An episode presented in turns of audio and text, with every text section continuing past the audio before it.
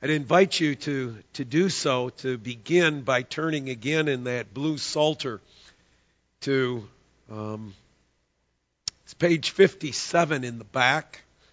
Page 57.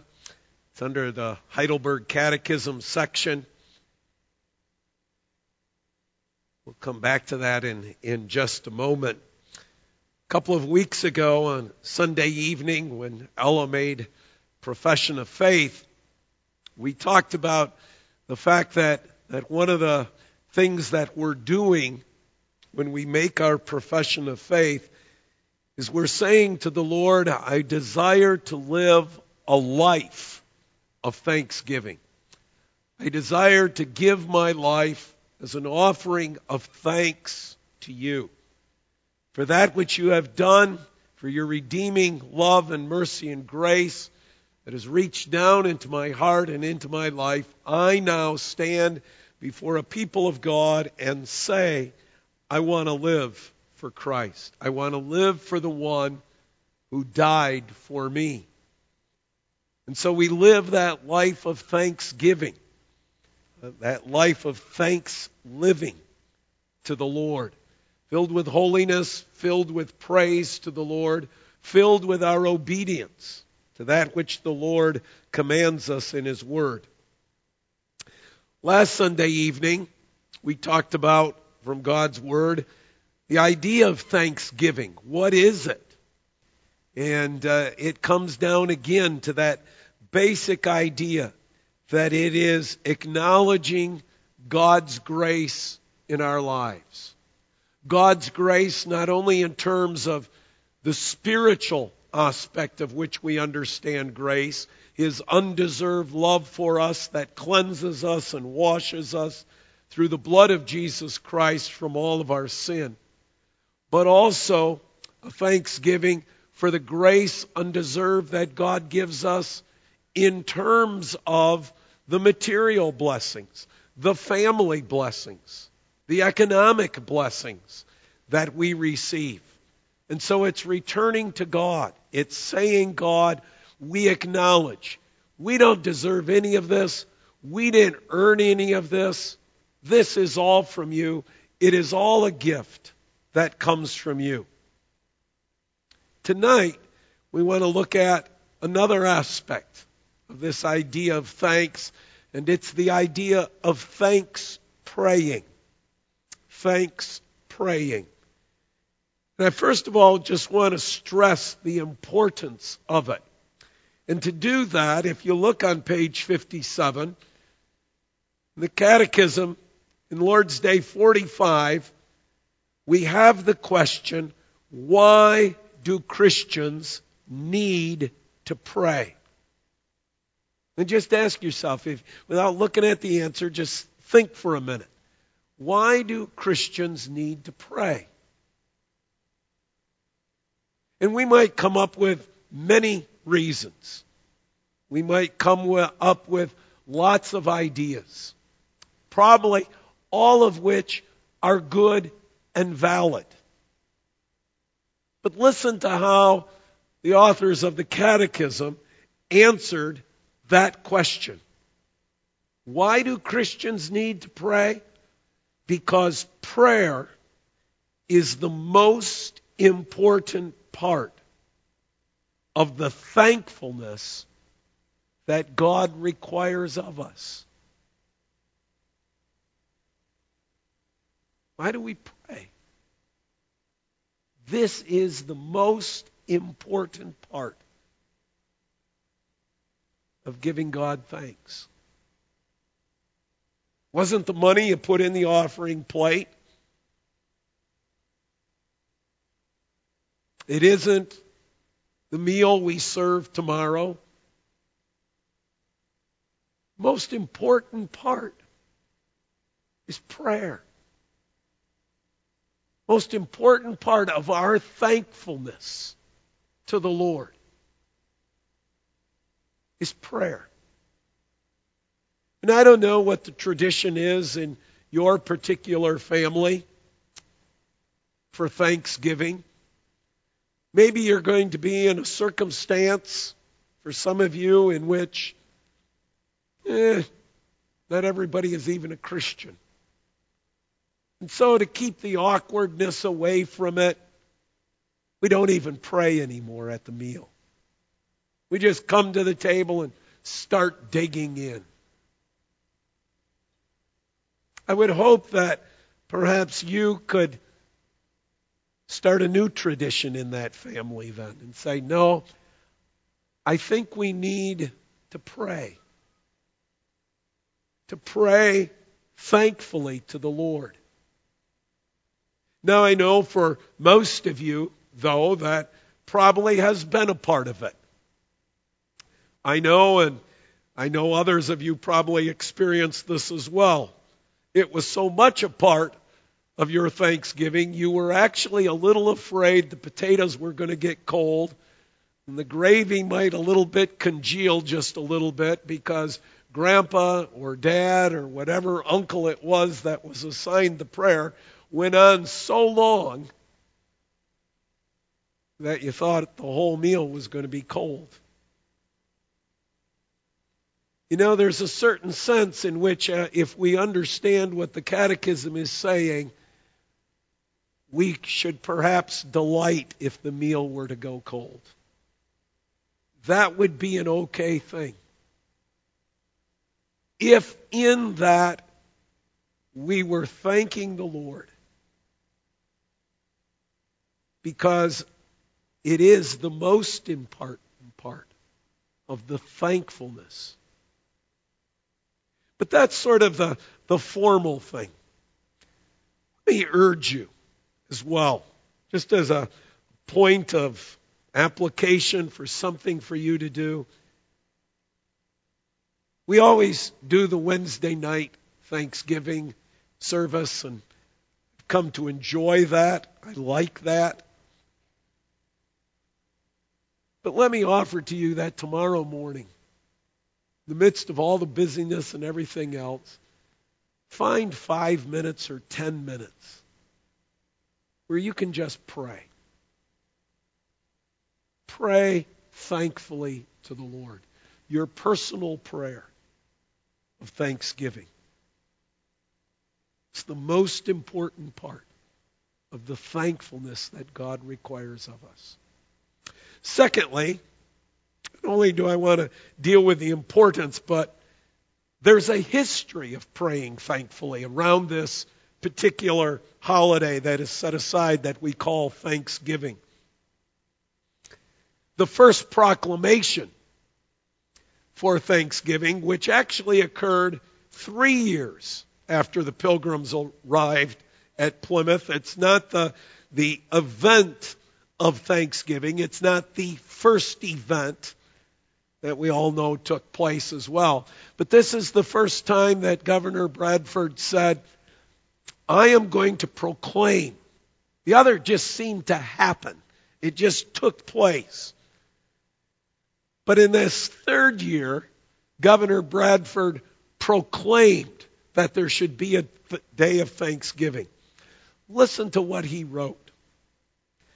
Inasmuch as the great Father has given us this year an abundant harvest of Indian corn, wheat, peas, beans, squashes, and garden vegetables, and has made the forest to abound with game, and the sea with fish and clams, and inasmuch as he has protected us from the ravages of the savages, has spared us from pestilence and disease, has granted us freedom to worship God according to the dictates of our own conscience.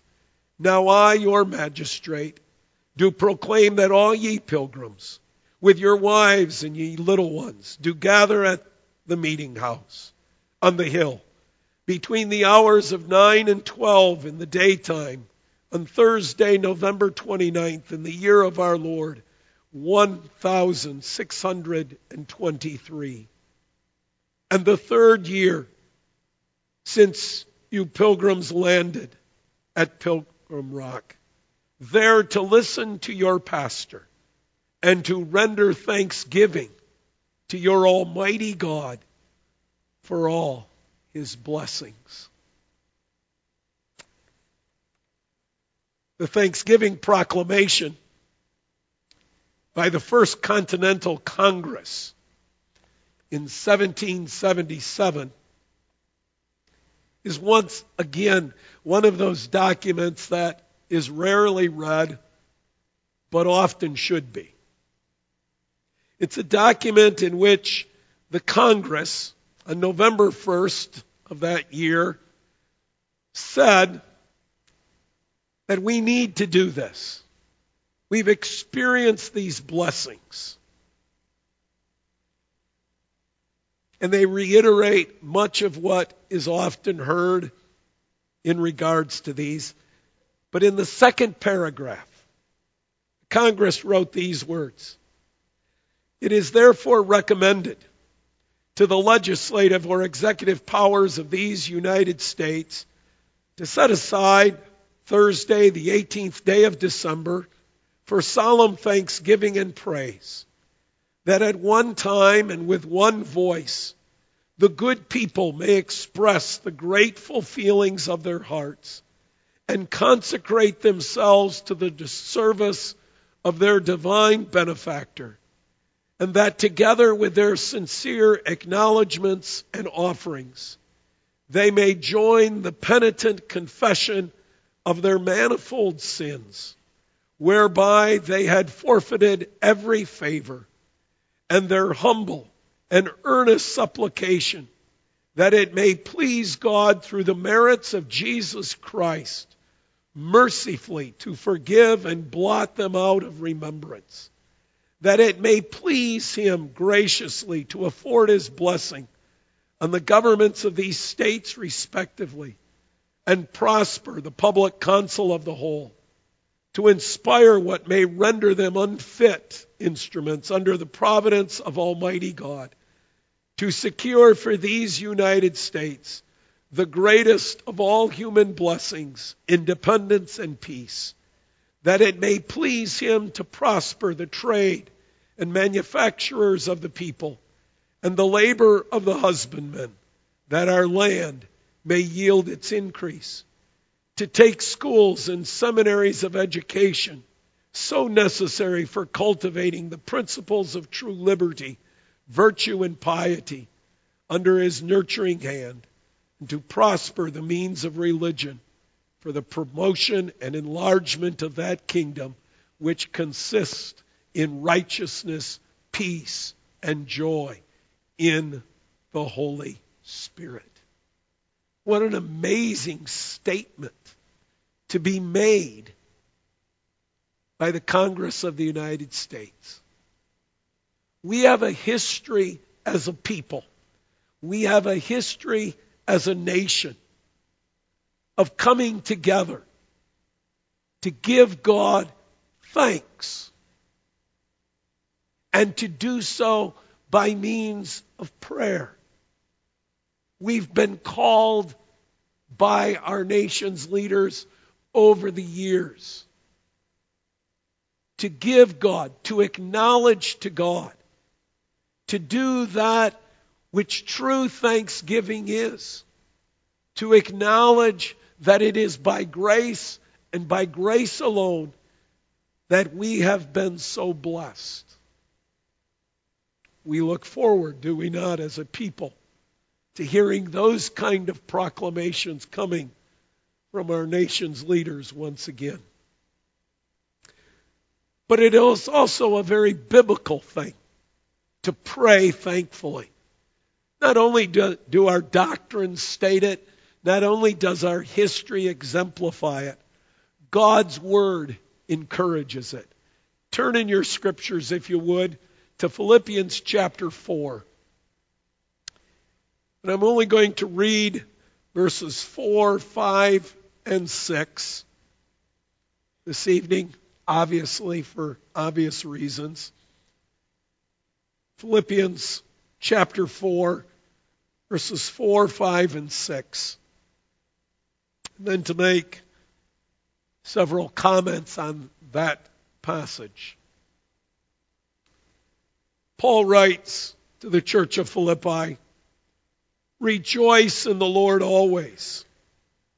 Again, I will say, Rejoice. Let your reasonableness be known to everyone. The Lord is at hand. Do not be anxious about anything, but in everything, by prayer and supplication, with thanksgiving, let your request be made known to God. Thus far the reading of God's Word. Three things to note. Worry is a lack of trust in God. The Lord is at hand. Do not be anxious about anything. Why? Because the Lord is there. If one becomes anxious, if one begins to worry, one is doubting the presence of God. One is doubting not only the presence of God, but one is doubting the working of God. Now, I know it's very human of us to worry. That's why Paul wrote it. Paul wrote it because he knows it, he understands that unless we know that the, unless we think that, that this is wrong, we're just going to continue to dwell in it. We're just going to continue to let our worries and our fears and our anxiousness overwhelm us. Paul says we need to realize that as believers, worrying isn't acceptable. For we as believers believe in the presence and the providence of God. Think of Jesus as he spoke about the lilies of the field. Think about Jesus as he spoke about God's care of the sparrow. That he knows us so well. Even the very hairs on our head are numbered.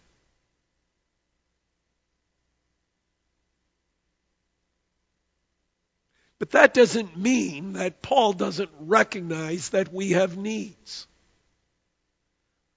Listen to the word. The Lord is at hand. Do not be anxious about anything, but in everything, by prayer and supplication, let your requests be made known to God. We are told to pray for every need we have. Looking in confidence to the Lord for His will to be done in every and all circumstances. See, Paul isn't saying, hey, you don't need to worry because everything's all right. Paul says you don't need to worry because in your time of need, you know what to do. You know what to do when you become anxious. You know what to do when you begin to worry. You know what to do when fears begin to arise. What do you do? You pray. You make the, your request known to the Lord who is always at hand, who is always present. But when you make those requests known, when you make those needs known, do so with thanksgiving. Now, one of the principles we learn about prayer from this particular passage is this we never pray without giving thanks. That's what Paul is saying.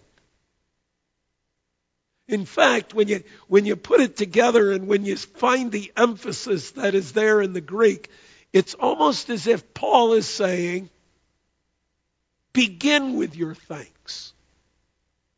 Begin by giving God thanks. Now, why would Paul say that? Wouldn't it be more important that we put our pressing need before the Lord? To put our pressing fear before the Lord? To put our pressing worry before the Lord? Shouldn't that come first? Isn't that what's driving us to our knees? And perhaps it is what's driving us there. But once there, once on our knees, Paul is saying, begin with thanks.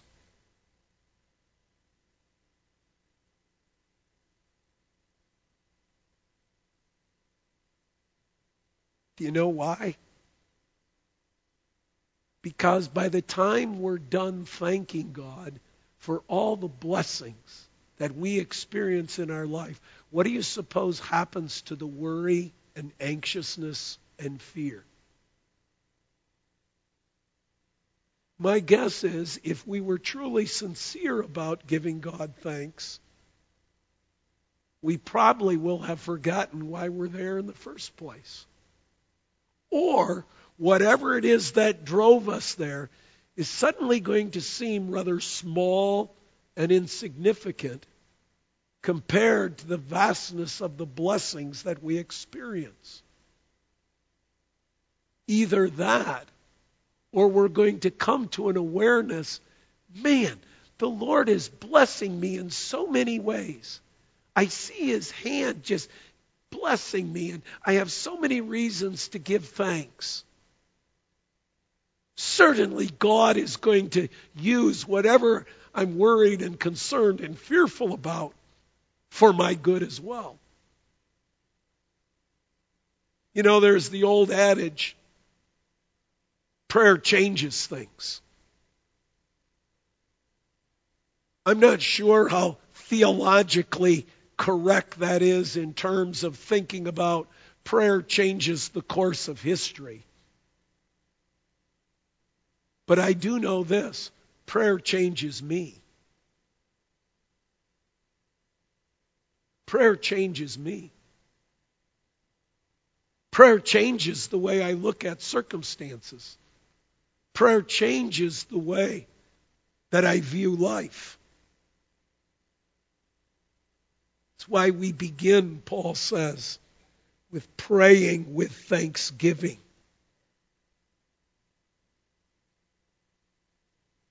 Now, as a believer, there are probably times in, in every believer's life where we too come down to it and we, we're on our knees and we're going, we're so overwhelmed by whatever it is that's going on. We're down there on our knees before the Lord and we're going, okay, I gotta, I gotta start with thanks. But I can't think of anything to thank Him for.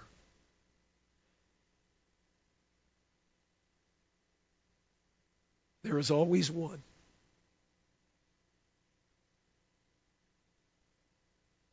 For his undeserved, redeeming love to me through Jesus Christ. As a believer, the world may be falling apart, family may be falling apart, your body may be falling apart. But there is one thing, always, always, that as a believer, you and I can be grateful for. The undeserved, redeeming love of God through Jesus Christ. Where else do we need to add? If that were all I had, if that were all I could give God thanks for,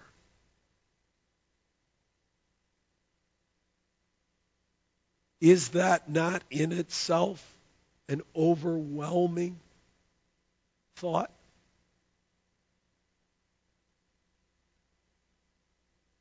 His undeserved redeeming love for me in Christ. And certainly, there are many other blessings to add to it. So Paul says, The Lord is at hand. Do not be anxious about anything, but in everything by prayer and supplication with thanksgiving. Let your requests be made known to God. Start there. Start with thanks, praying thankfully. But you know, Paul not only said this, Paul did this. And it's interesting where it occurs. If you go back in your scriptures to the book of Acts, chapter 16,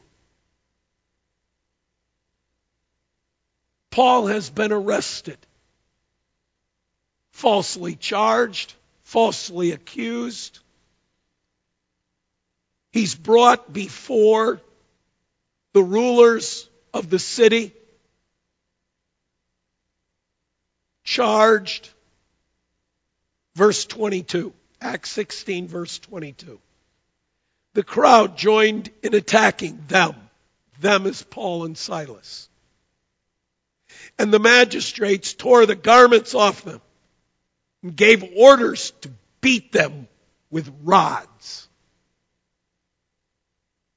And when they had inflicted many blows upon them, they threw them into prison, ordering the jailer to keep them safely.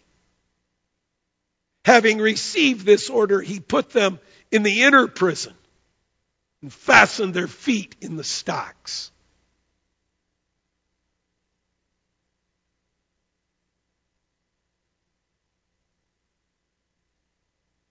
Boy, what does Paul have to give thanks for?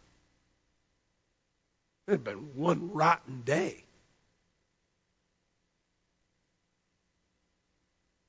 About midnight, Paul and Silas were praying and singing hymns to God, and the prisoners were listening to them. And you know the rest of the story, don't you? Great earthquake. Jailer is in fear that everybody has escaped. Paul says, No, we didn't, we didn't escape from our problem.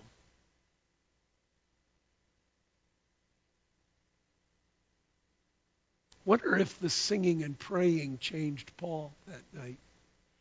We didn't escape. We're all right here. None of us has left.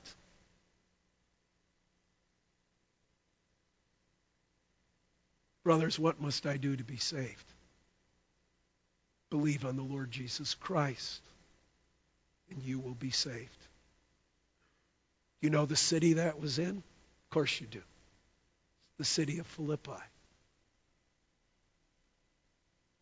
So when Paul says to these people, the Lord is always present, don't be anxious about anything. And when you make your prayers and supplications known to the Lord, do it with thanksgiving. And they could go, Now, Paul, you lived what you said. And we have a convert, and another convert, and another convert, and another convert to demonstrate it.